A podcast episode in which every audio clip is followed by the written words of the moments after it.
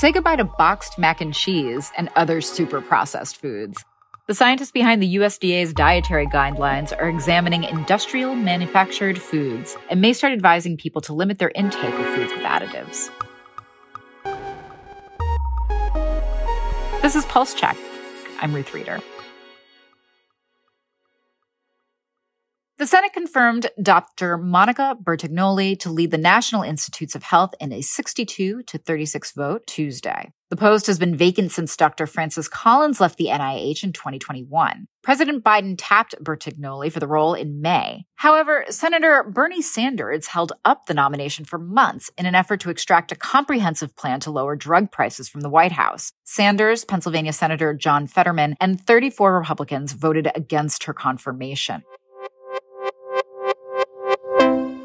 The CDC is calling for urgent action to address a 10-fold rise in congenital syphilis cases over the last decade. The life-threatening infection is passed to an infant during birth. The agency found that 90% of congenital syphilis cases could have been prevented with better access to testing and treatment. Dr. Laura Bachman, the chief medical officer for STD prevention at the CDC, called the phenomenon disturbing.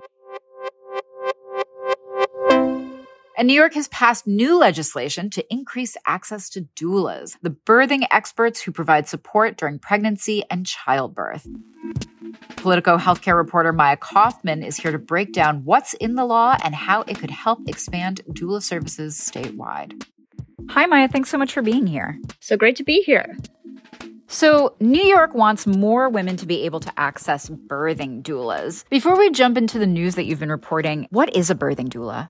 Yeah, so doulas are experts who provide non-medical guidance to people during pregnancy, during labor, and then after they've given birth as well. And so they're almost kind of support systems to help guide people through the whole process of pregnancy and then birth and everything that follows. Right, because we often think that like our doctors or our obstetricians would provide the service, but actually you kind of need another person in the room to help facilitate or to help support moms in birth.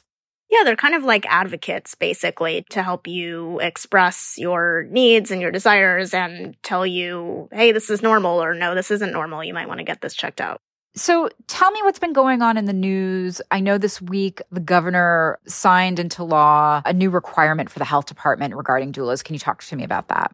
Yeah, so Governor Hochul signed a bill into law this week that would require the state health department to create a directory of doulas. So the idea is that one of the hurdles to having a doula is being able to find one in the first place. And so the idea is that the health department would have to create this free, publicly accessible directory so it's easier for New Yorkers to find a doula if they would like one.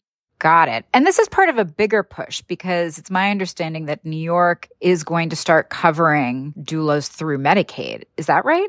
That's exactly right. Under the most recent budget that New York passed, there's a provision that paves the way for Medicaid coverage of doulas starting January 1st. So this directory will really go hand in hand with that, enabling millions of New Yorkers who are on Medicaid to not only access the doula services, but also see this directory of where a doula can be found who is providing this kind of care in their community.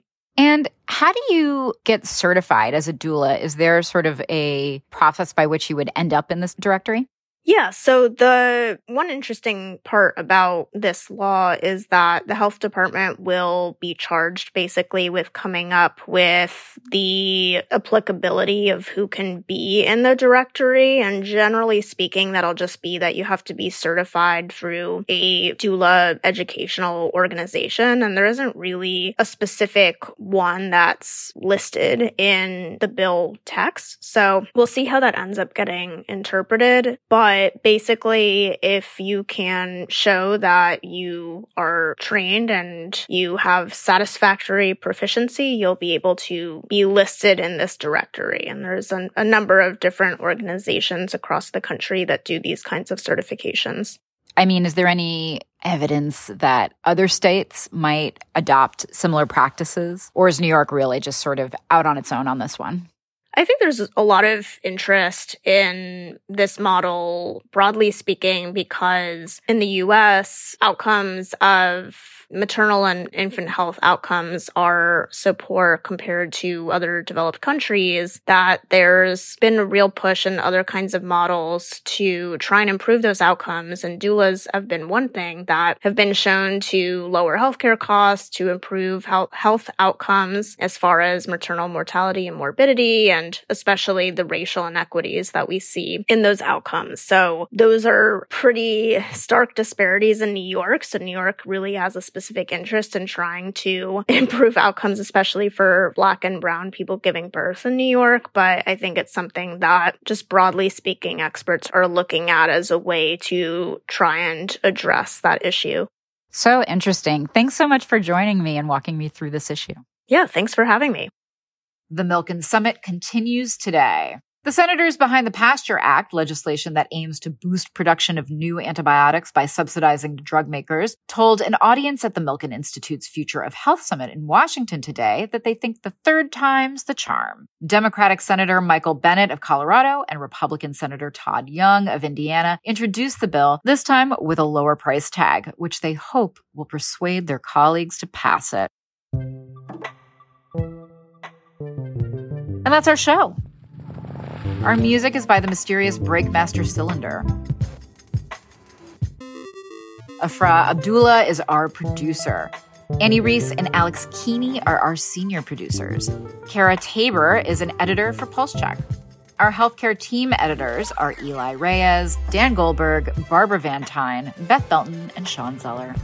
I'm Ruth Reader. Subscribe and follow Pulse Check for a new episode every day. And subscribe to our newsletters where you can read this reporting, Pulse, Future Pulse, and Prescription Pulse. Thanks for listening.